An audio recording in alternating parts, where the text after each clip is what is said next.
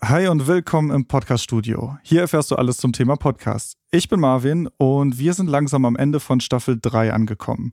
Heute gibt es ein Interview, auf das ich mich schon länger freue. Bei mir zu Gast ist nämlich Moderator und Journalist Alexander Bloch. Alexander Bloch hat an der Fachhochschule Wiesbaden Elektrotechnik studiert und war schon damals für die Motorpresse Stuttgart tätig. 2001 wechselte er dann zu Deutschlands bekanntester Automobilzeitschrift, der Automotor und Sport, wo er dann 2013 Chefreporter Technologie wurde.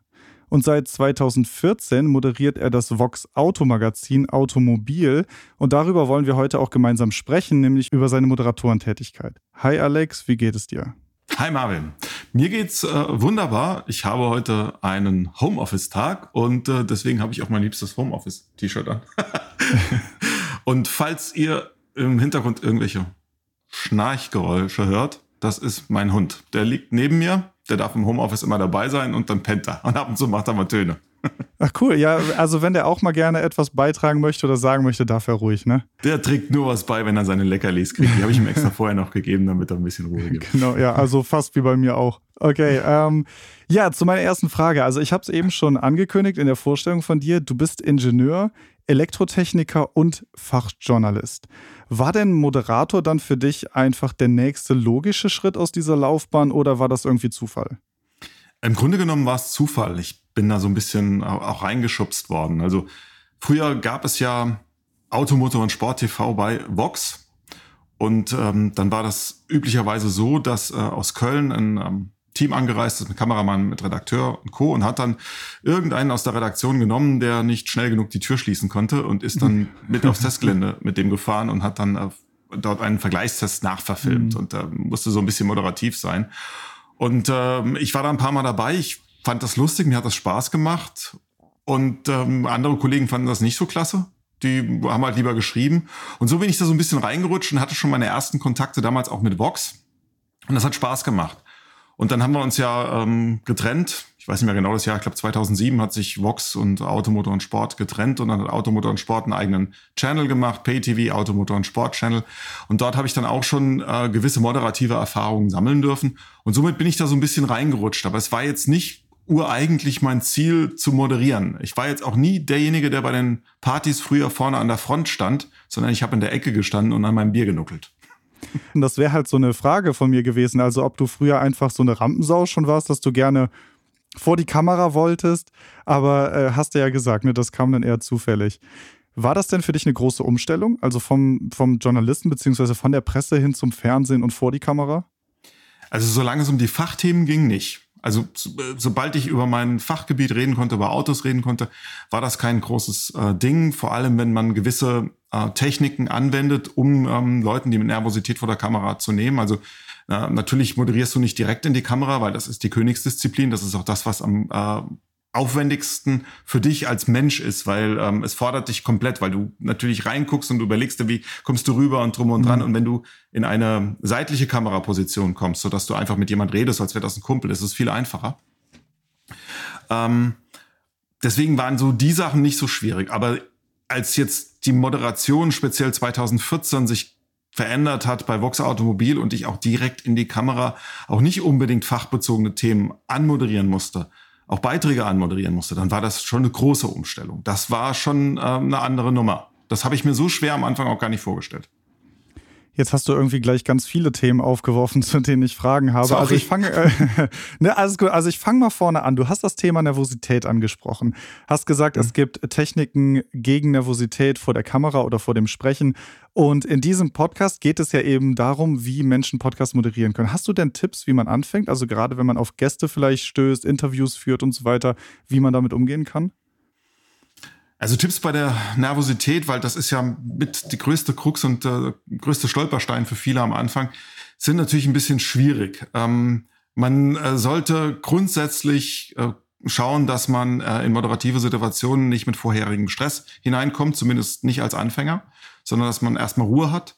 Ähm, man sollte ähm, durchaus auch mal Dinge im Kopf durchgegangen sein, auch mal ge geübt haben. Man kann auch Moderationen ähm, mit Freunden oder mit äh, seiner Freundin, dem Freund durchgehen, um einfach mal ein bisschen ein Gefühl zu bekommen. Und dann im Kopf auch ganz klar sich immer sagen, ich erzähle das, was ich jetzt gerade erzähle, nicht einem riesigen Publikum, sich sowieso überhaupt keine Gedanken darüber machen, wie viele Leute das gerade gucken, weil das macht immer nervös, selbst mich noch, sondern ähm, ich erzähle das jetzt einer kleinen Gruppe, meinen Freunden. Die Kameraleute, der Produzent, Redakteur sind meine Freunde, ich erzähle das denen jetzt. Und da kann ich auch, also wir hatten ja auch ein Moderatorentraining äh, bei Vox Automobil und da war das eine ganz äh, explizite Technik, die wir gelehrt worden sind, dass ähm, wir eben so reden, als würden wir das Freunden erzählen. Und das erste Feedback ist dann auch das vom Team, mit dem ich gerade produziere. Und dann kann man die Nervosität etwas wegnehmen. Ähm, grundsätzlich ist die Nervosität, wenn ich jetzt eine Live-Moderation habe, immer am Anfang da. Die gehört dazu. Das ist die Anspannung. Du stehst da. Aber die fällt üblicherweise ähm, nach 20, 30 Sekunden ab und dann ist alles gut. Ist denn die Live-Situation auch die, die dich am ehesten noch nervös macht, selbst nach all den Jahren der Erfahrung? Ja, definitiv. Also ähm, wir haben äh, einmal im Jahr bei äh, Automotor und Sport immer die Verleihung ähm, der äh, Best Cars. Da stehst du live auf der Bühne. Da hast du ein ähm, zwar nicht so riesiges Publikum, aber es ist ein sehr ausgewähltes Publikum. Das sind ein Haufen Leute, die sich sehr, sehr gut mit Autos auch auskennen, zum Teil die Vorstandsvorsitzenden der Automobilbranche. Das lässt sich nicht kalt. Und da kommst du auf die Bühne raus und dann bist du erstmal nervös. Und das werde ich auch nie loswerden. Und ich weiß, dass Kollegen äh, da sehr damit zu kämpfen haben. Und ähm, ich kann da inzwischen sehr gut mit umgehen. Das ist mal kurz, das Herz geht nach oben, dann warte ich so hm. zwei, drei ruhige Sätze und dann ist alles in Ordnung und die hören mir zu. Hm. Du hast eben von dem Moderatorentraining gesprochen und auch, dass du während der Umstellung eben vom Journalisten hin zum Moderator auch einiges noch dazulernen musstest. Was waren denn so andere Dinge, die du noch gelernt hast, die dir vielleicht schwer gefallen sind oder vielleicht auch mit denen du gar nicht gerechnet hast, dass du dir die noch so beibringen musst? Naja, man wird als Moderator anders wahrgenommen als, ähm, als Fachmann. Als Fachmann kannst du dir sehr viel erlauben, weil du bist ja kompetent, du hast ein Fachgebiet und redest darüber. Ähm, wenn du jetzt sprachlich nicht so sauber bist, wenn die Betonungen nicht hundertprozentig sitzen, wenn deine Gestik, Mimik ein bisschen entgleist, dann nimmt man dir das nicht übel, weil du bist ja erstmal der Fachmann. Als Moderator bist du der Fachmann fürs Moderieren. Das heißt, da wird drauf geachtet. Ähm, wie kompetent kommst du rüber? Wie souverän? Wie ist deine Gestik? Wie ist deine Mimik? Ähm, wo sind deine Hände? Ich bin zum Beispiel jemand, man sieht es ja auch jetzt hier, die Hände funktionieren immer. Und dann lernst du so kleine Sachen, zum Beispiel ähm, Hände, äh, wo bringst du sie hin? Solange ich jetzt hier unten mit meinen Händen agiere, ist das alles gut. Sobald ich hier oben anfange, wirkt das befremdlich. Und das sind solche Dinge, die, die du lernst und auch äh, dich darauf zu konzentrieren, dir deine Pausen zu lassen, deine Sprechpausen, in denen du nachdenken kannst damit du deine Sätze formulieren kannst. Also das sind viele Sachen, die du, die du lernst und ähm, was uns sehr, sehr stark mitgegeben wurde. Also wir hatten eine tolle Moderatorin-Trainerin, kann man ruhig sagen, Margarete Bittner, die hat viele ausgebildet, auch ähm, beim RTL, Klöppel und Co. sind alle bei ihr ausgebildet worden. Und die hat ganz klar gesagt, dass am aller, allerwichtigsten ist, ihr seid Moderatoren, ihr seid keine Schauspieler, seid authentisch. Seid professionell, souverän, aber seid authentisch. Ich glaube, das ist auch so ein Punkt, der wahrscheinlich auch mit mehr Erfahrungen kommt. Ne? Am Anfang fiebert man ja immer seinen Idolen nach oder versucht, die auch zu imitieren, sei es in Bewegungen, ne? sei es in Aussprache und so. Aber wahrscheinlich ist das auch so ein Punkt, wo man einfach Erfahrung braucht. Ne? Das ist definitiv. Also Moderatorentum ist Erfahrung. Ähm, ich lerne auch immer noch dazu. Ähm, wenn ich mir heute so Moderation von vor fünf, sechs Jahren anschaue, dann denke ich mir, uh, da war noch ein bisschen Potenzial. Da hättest du noch anders formulieren können. Aber es gibt auch Dinge, wo ich sage, ach, guck mal da, das hat damals schon gepasst. Und natürlich ist es Erfahrung. Und natürlich sollte man niemand imitieren, aber es gibt schon den Punkt, dass man sagen kann, Mensch, da gibt es Leute, die moderieren richtig gut und da kann man sich was abschauen.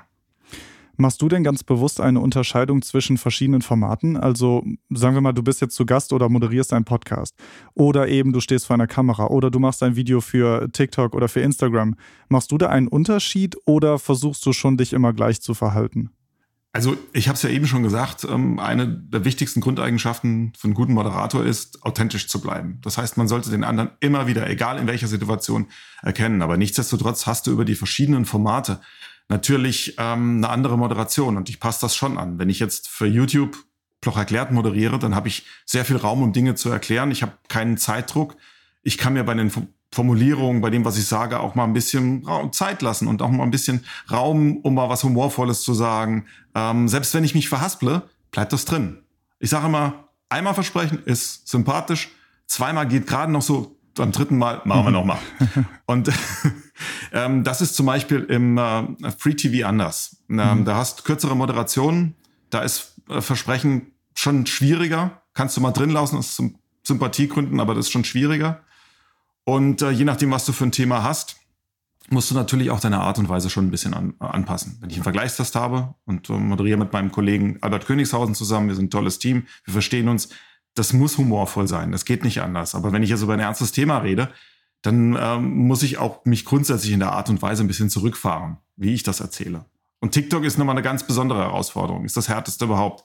Eine Minute, pack's rein, erklär's präzise und so, dass am Schluss nicht tausend Kommentare kommen, die dir das Gegenteil erzählen. Passiert sowieso.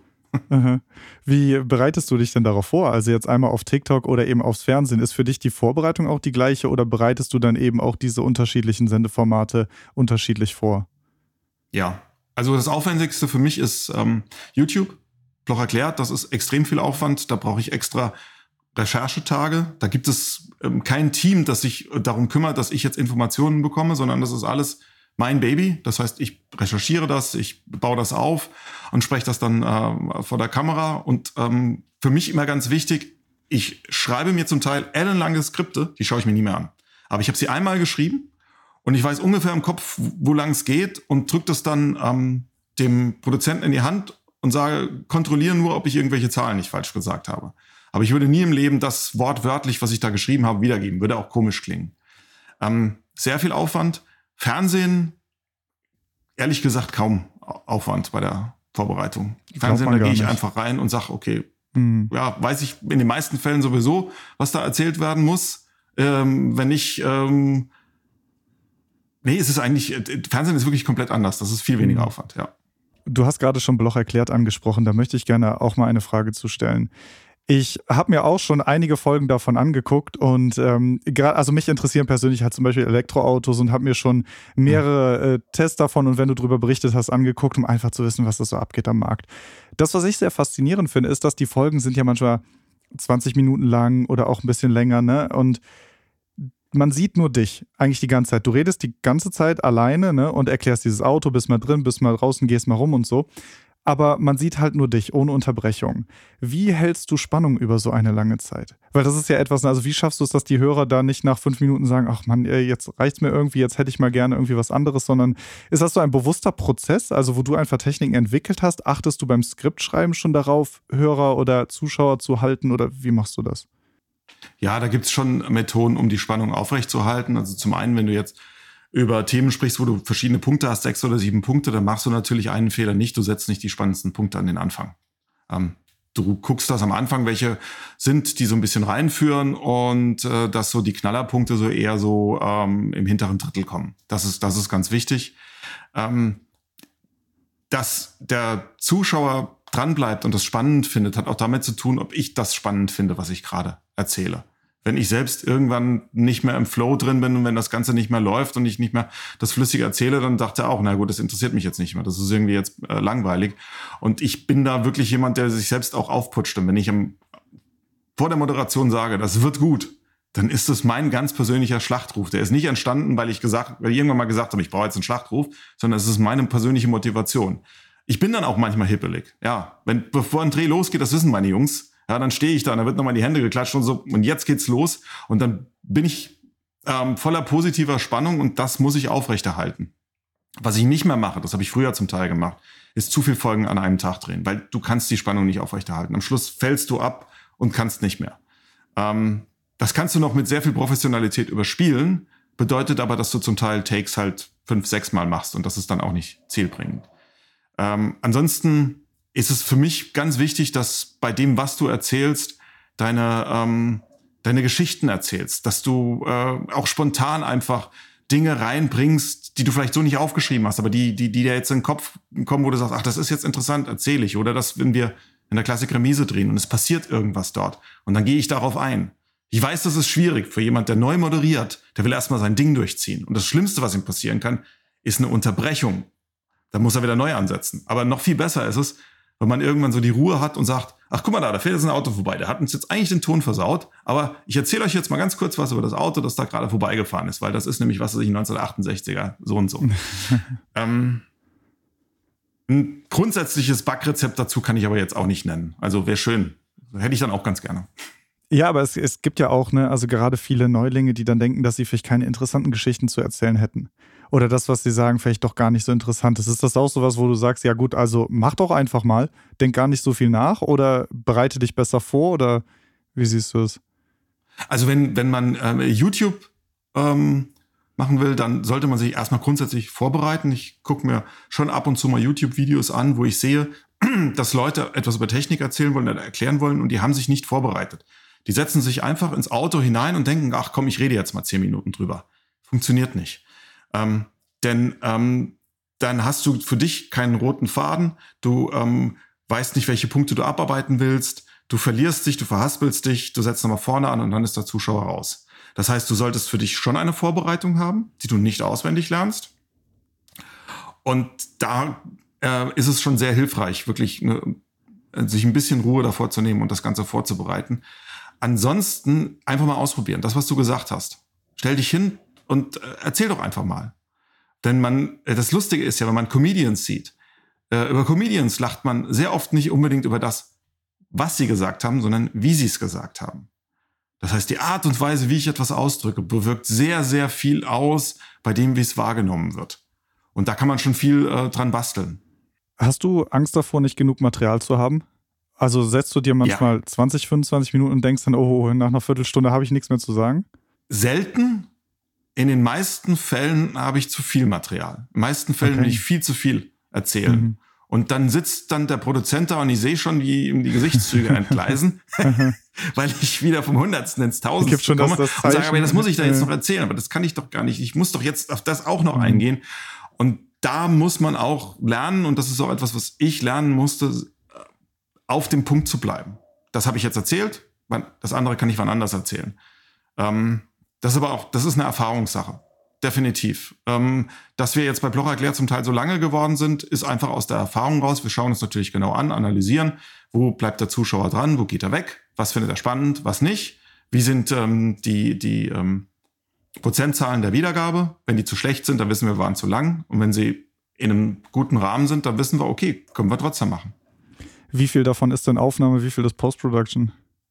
Ähm, bei Bloch erklärt geht eigentlich Aufnahme sehr, äh, ist, ist die Aufnahme relativ schnell Post-Production? Das ist eine gute Frage. Müssen wir jetzt mal meinen Produzenten Flo holen, weil der äh, muss das ja alles schneiden. Wir müssen das natürlich, das muss alles sehr schlank produziert sein. Also YouTube, äh, inzwischen verdient man schon einiges an Geld. Das kann man definitiv sagen. Das kann ich auch Neulingen sagen, die bei YouTube anfangen wollen. Es gibt ein Potenzial, dort Geld zu verdienen, unter bestimmten Voraussetzungen. Aber trotzdem muss man natürlich die Produktion schlank halten. Und wir haben auch unsere, unsere Cutter, unsere Schnittplätze, die kosten alle Geld. Das heißt, es kann, darf nicht zu lange dauern, ehrlich gesagt. Ähm, wie lange ist wirklich, ich krieg's gar nicht so mit. Ich krieg dann die, die vorgeschnittene Version, die gucke ich mir an, mache meine Anmerkungen und dann müssen die Jungs nochmal einen Schnitt, müssen das ändern, was ich sage. Das ist, das ist manchmal auch wirklich ärgerlich, weil ich komme dann an und sage, nee, das Auto heißt nicht Lancia S037, habe ich falsch gesagt. Müsst ihr rausschmeißen ja, wir haben keine zweite Kamera. Ich sage, ist mir egal, muss raus.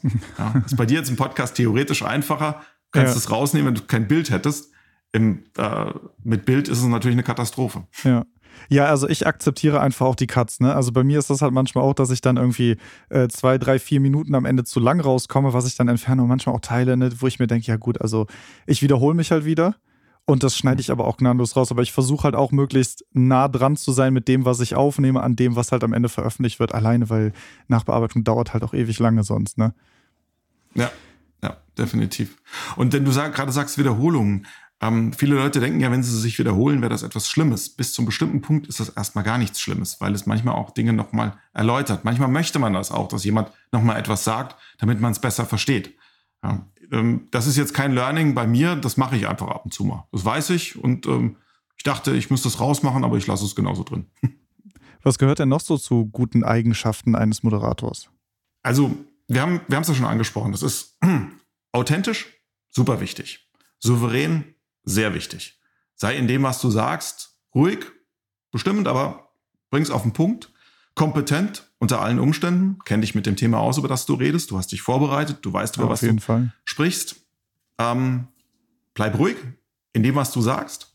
Lass dich nicht aus der Ruhe bringen, egal was passiert. Ähm, das wirkt sofort ähm, unsympathisch. Und dann, und das ist dann die Königsdisziplin, wenn du es dann auch noch schaffst, humorvoll dabei zu sein, wenn du dann auch den Schlenker in der, in der Spontanität auch noch schaffst, dann hast du im Prinzip das volle Paket. Es gibt Moderatoren, die machen das großartig, ich kann es einfach mal sagen. Äh, zum Beispiel Daniel Hartwig. Das ist großer Sport. Ja, der steht da vorne in einer Souveränität, in einer Professionalität, macht dann noch einen Witz und das kommt alles so locker und lässig rüber, dass ich sage, wow, was ist das für ein großer Sport? Auf der anderen Seite nehmen wir jemand wie Stefan Raab. Rein nach professionellen Gesichtspunkten, muss ich leider so sagen, ein eher mittelmäßiger Moderator, aber kommt brutal gut an, weil ja. er authentisch ist ja. und lustig. Und dann verzeiht man ihm, dass er manchmal ziemlich inkompetent war, weil er gar Auf nicht wusste, um was es geht ja. und ganz schön fahrig war. nee, das, also das stimmt, ne? Also wenn da irgendwie Talent, Erfahrung und Charisma halt zusammenkommen, dann ist halt super. Dann kann ja fast nichts mehr schiefgehen. Genau. Ich würde mal gerne kurz auf das Thema Gäste noch zu sprechen kommen, beziehungsweise Interviews führen. Ändert sich das, wenn du Gäste moderierst? Oder verhältst du dich dann genauso wie wenn du Solo moderierst? Ich glaube, ich bin nicht der allerbeste Interviewer auf dieser Welt. Ja, das ist jetzt einfach mal meine persönliche mhm. äh, Wahrnehmung, ähm, denn ähm, ein wirklich guter Interviewer zu sein, ist eine, ist eine besondere Fähigkeit. Und da gibt es einfach Leute, die machen das ganz, ganz großartig. Aber nichtsdestotrotz gibt es bestimmte Punkte, die man beim Interview halt definitiv beachten sollte. Ja, ähm, stelle, stelle Fragen, wo eben keine Ja-Nein-Antwort kommt. Ja, frag nicht, ähm, waren Sie bei dem Unfall gestern zu Hause? Ja. wo waren Sie? Als der Unfall geschah. Ja. ja. solche kleinen Sachen, die einen sehr viel helfen, die auch, die auch ich mir immer noch im Kopf rumgehen lasse. Wenn ich ein Interview führe, immer das, immer Fragen stellen, bloß die ja nicht mit Ja oder Nein beantwortet werden können. Und ähm, dann auch ganz wichtig, den, ähm, den Menschen, den man interviewt, ein bisschen bei seinen Gefühlen, bei seinen Emotionen packen. Weil dann werden auch verschlossene Menschen manchmal offen. Wenn du sie, und zwar positive Emotionen, jetzt negative, mhm. dann werden sie meistens komplett zu, aber positive Emotionen, ja. sodass, sodass sie dann erzählen können. Und dann, und dann ist das schon äh, äh, okay. Also, aber Interviewer ist auch nochmal eine ganz eigene ähm, Wissenschaft, wenn ich so, wenn ich mal so sagen darf. Und ähm, ich mache das ganz gerne. Aber ich mache es dann ganz gerne, wenn ich wirklich an dem Thema auch selbst wahnsinnig interessiert bin, wenn ich einfach was wissen will. Dann schalte ich mich komplett weg als Moderator, äh, Interviewer, sondern dann bin ich einfach nur jemand ganz Neugieriges, der mir jetzt ganz viele Sachen erklären soll. Dann ist das toll. Schwierig wird's dann, wenn ich Fragen stellen muss, die mich jetzt persönlich hm, nicht zwingend interessieren. Nee, wenn du ein Interview hast, wo du halt selber wieder zum Fan wirst, ist toll, ne? Genau. Ich finde, ich finde auch mal, also Interviews laufen halt super, wenn man erstens einen, einen, tollen Gast hat. Also mit manchen läuft das halt von alleine, ne? Und die geben halt auch super Antworten und du denkst, wow, toll, und hörst selber gerne zu. Auf der anderen Seite hatte ich auch schon selber Interviews. Ähm, da hat man 20 Minuten geplant und man ist irgendwie nach fünf Minuten mit allen seinen Fragen durch, weil der Gast eben kurze Antworten gibt. Hast du da irgendwie einen Tipp, was man in der Situation tut? Ja, das, was ich eben schon gesagt habe, also den, den, um den Gast ein bisschen aufzuwecken.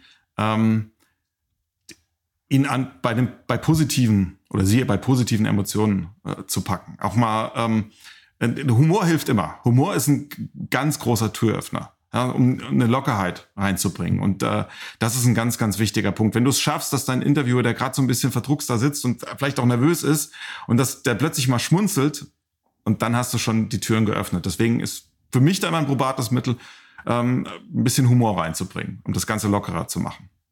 Ja, super Tipp, auf jeden Fall. Ich denke auch Interviews, das gleiche gilt auch wie für die Moderation. Ne? Also Erfahrung hilft auf jeden Fall, Machen hilft auf jeden Fall. Und ich sage auch immer, mein Tipp ist dann einfach, möglichst viele Interviews führen. Es müssen ja auch nicht immer die hochkarätigsten Gäste sein. Es reicht ja auch mal, wenn man Freunde, Bekannte, Arbeitskollegen vielleicht sich erstmal vors Mikrofon holt und mit denen erstmal lernt, über ein Thema zu sprechen und die Erfahrung kommt dann von selbst. Ne? Absolut, das ist vollkommen richtig. Ich habe da eine lustige Anekdote äh, zu erzählen, das ist jetzt auch schon viele, viele Jahre her. Ähm, da habe ich persönlich für mich einfach auch so ein bisschen Interviewtechniken trainiert und ich wollte es ein bisschen ausprobieren und gucken, wie man Leute auch dazu bringt, dass sie ein bisschen was erzählen. Und äh, wir saßen in der Kantine damals in Stuttgart der Motorpresse und ähm, da war die Tochter eines Kollegen da. Ähm, die kannte ich persönlich nicht, aber ich habe gedacht, Jetzt hältst du mal ein bisschen Smalltalk-Interview. Du fragst sie jetzt einfach mal ein paar Sachen. Das war für mich so ein bisschen ein Training auch. Ich wollte es so tun. Äh, und sie hat dann geantwortet, es hat wunderbar geklappt. Und dann guckte mich irgendwann mein Kollege an und sagte, sag mal, du hast doch eben trainiert, oder? so, ja klar, habe ich eben trainiert. ja, hört ja niemand zu, schön. aber ähm, auf der anderen klar. Seite war das, das kann man ruhig mhm. machen. Einfach mal mhm. ähm, Interviewtechniken ausprobieren. Ähm, Leuten was äh, entlocken. Ich meine, das ist ja der Traum eines jeden Interviewers, dass der, den man gerade interviewt, was sagt, was ein Knaller ist, was man ihm sonst bisher noch nicht entlockt hätte. Und das, das ist ja der Traum. Auf jeden Fall. Gut, wir nähern uns jetzt so langsam äh, dem Ende und du hast gerade schon Anekdoten angesprochen. Du hast allerdings eben auch gesagt, positive und negative Gefühle trennen und so weiter. Du hast gerade eine positive Anekdote erzählt. Ich muss jetzt trotzdem mal nachfragen, was war denn in deiner Laufbahn bisher so der größte Patzer? Ja, ja, das ist, ähm, das ist wirklich ein Patzer, wenn ich drüber nachdenke, dann rutscht mir jetzt noch das Herz in die Hose, weil es mir so wahnsinnig das peinlich auf jeden Fall ist. Wissen. Und das war, das kann man ruhig erzählen, das war ähm, da musste ich eine spontane Live-Moderation im Rahmen von tausend, der tausendsten Sendung Automobil durchführen. Viele Gäste waren geladen. Ich glaube, Silbermond hat gespielt und dann hieß es plötzlich so, ihr zwei, also Andi Janke und ich, ihr geht jetzt auf die Bühne und moderiert das spontan an.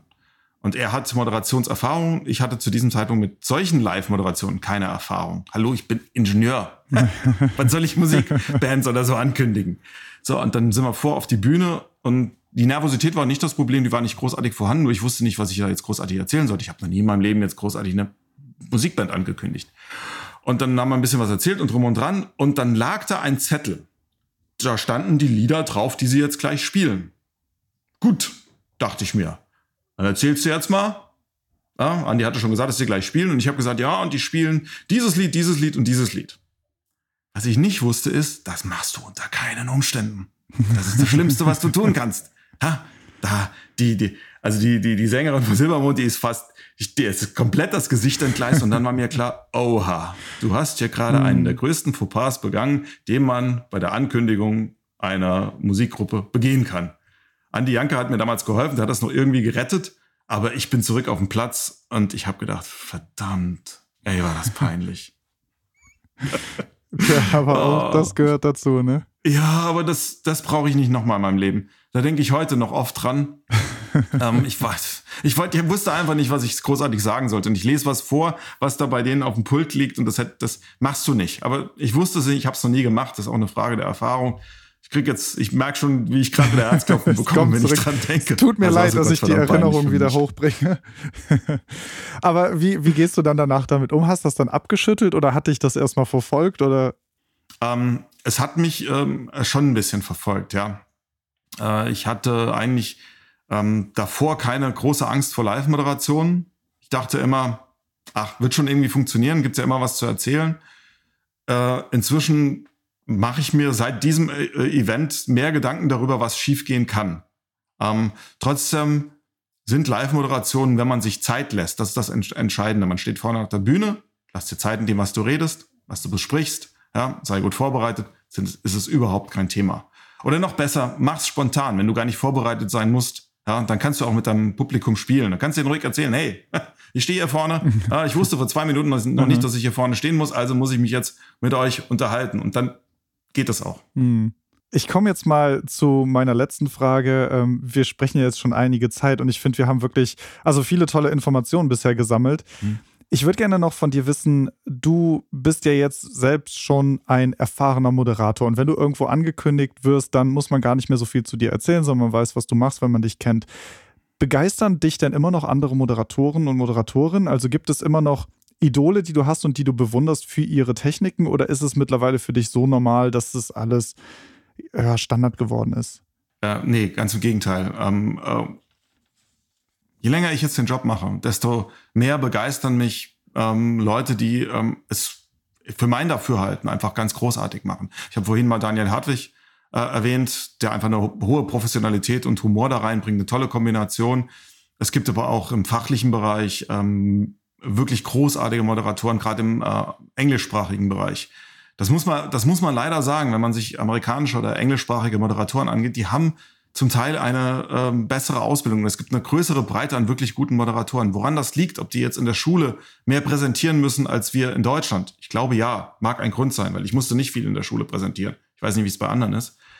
Aber da gibt's welche, wo ich das mir angucke und sage, wow, das ist geil. Und äh, ich sage dann auch für mich ganz ehrlich, nö, das kannst du auf die Art und Weise nicht. Das ist ganz großer Sport. Vielleicht kann ich andere Dinge ähnlich gut, aber das kann ich so nicht. Und da gibt's schon Idole. Ja, definitiv. Ich äh, denke das auch. Also ich habe äh, mal von amerikanischen Studenten damals auch gehört, ne, dass die halt auch schon früh in der Grundschule anfangen, Sachen zu präsentieren, vor der Klasse vorzustellen. Und ich glaube, das hilft einfach dabei, eine gewisse Natürlichkeit zu entwickeln, wenn man halt vor Publikum spricht. Der, der wirklich der krasseste Unterschied, den du dir vorstellen kannst, ist ein Vorstandsvorsitzender einer deutschen Automobilfirma und der einer amerikanischen Automobilfirma.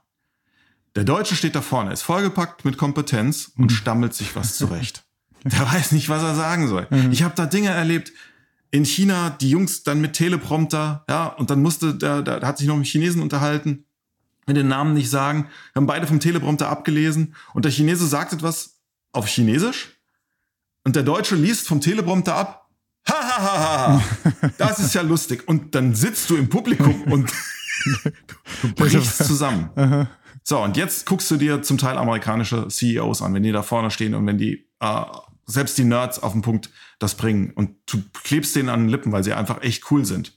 Im Endeffekt leisten sie dann wahrscheinlich auch nicht mehr als die Deutschen, das ist aber mal eine andere Seite. Aber es ist ähm, eine ganz andere Präsentationsweise. Guckst du dir Techniken ab? Also die Frage habe ich ja. gerade, ja? Ich gucke mir Techniken ab, definitiv. Ja, ich gucke mir Techniken ab, ich schaue mir an, ähm, wie jemand gestikuliert, ja, ich, und zwar äh, mache ich das so, dass ich mir das anschaue und mir überlege, findest du das jetzt gut, was er da tut? Oder stört dich das? Ähm, wie ist seine Mimik? Und ähm, ich stelle mir immer die Frage, finde ich es persönlich gut oder stört es mich? Und wenn ich es persönlich gut finde, und dann merke ich mir das und versuche das zu übernehmen, immer unter der Prämisse, authentisch bleiben. Egal, was ich jetzt erzähle, bleibt authentisch. Ich kann da immer nur Stefan Raab nennen. Ähm, der war authentisch, manchmal durchschnittlich in der Moderation, aber er hat Millionen begeistert. okay, super. Ja, ich finde ein wundervolles Schlusswort. Und auf jeden Fall eine gute Prämisse für diese Folge des Podcast-Studios. Authentisch bleiben und der Rest, der kommt dann von selbst mit der Erfahrung und dem Lernen. Ja, super, Alex. Ich bedanke mich sehr für dieses Interview und den tollen Einblick in deine Arbeit. Ich werde ähm, noch in die Shownotes und die Beschreibung einige Punkte zusammenfassen, dass man auch nochmal in Ruhe ein bisschen nachlesen kann, was für Tipps du uns eigentlich mit auf den Weg gegeben hast und was man davon halt eben in seine eigene Moderation anwenden sollte. Äh, mhm. Bloch erklärt, finde ich, ist auch ein wirklich tolles Format, weil du hast jetzt viel darüber erzählt, wie du moderierst und vielleicht gibt es noch den einen oder anderen, der noch nicht reingeguckt hat und der kann ja mal vergleichen, ob das, was du erzählst, eigentlich auch stimmt. Deswegen äh, mhm. verlinke ich Bloch erklärt auch mit in den Shownotes in der Beschreibung. Ansonsten bei Fragen, Anregungen, Kritik gerne eine E-Mail an marvin.getmelomania.de oder lasst mir einen Kommentar da und auf jeden Fall nicht vergessen, das Podcast-Studio auch zu abonnieren, entweder als Podcast oder auf meinem YouTube-Kanal. Ansonsten würde ich sagen, ich wünsche euch noch viel Spaß an der Arbeit an eurem Podcast, freue mich auf Beispiele für eure eigene Moderation, würde sagen, wir hören uns das nächste Mal. Bis dahin, macht's gut.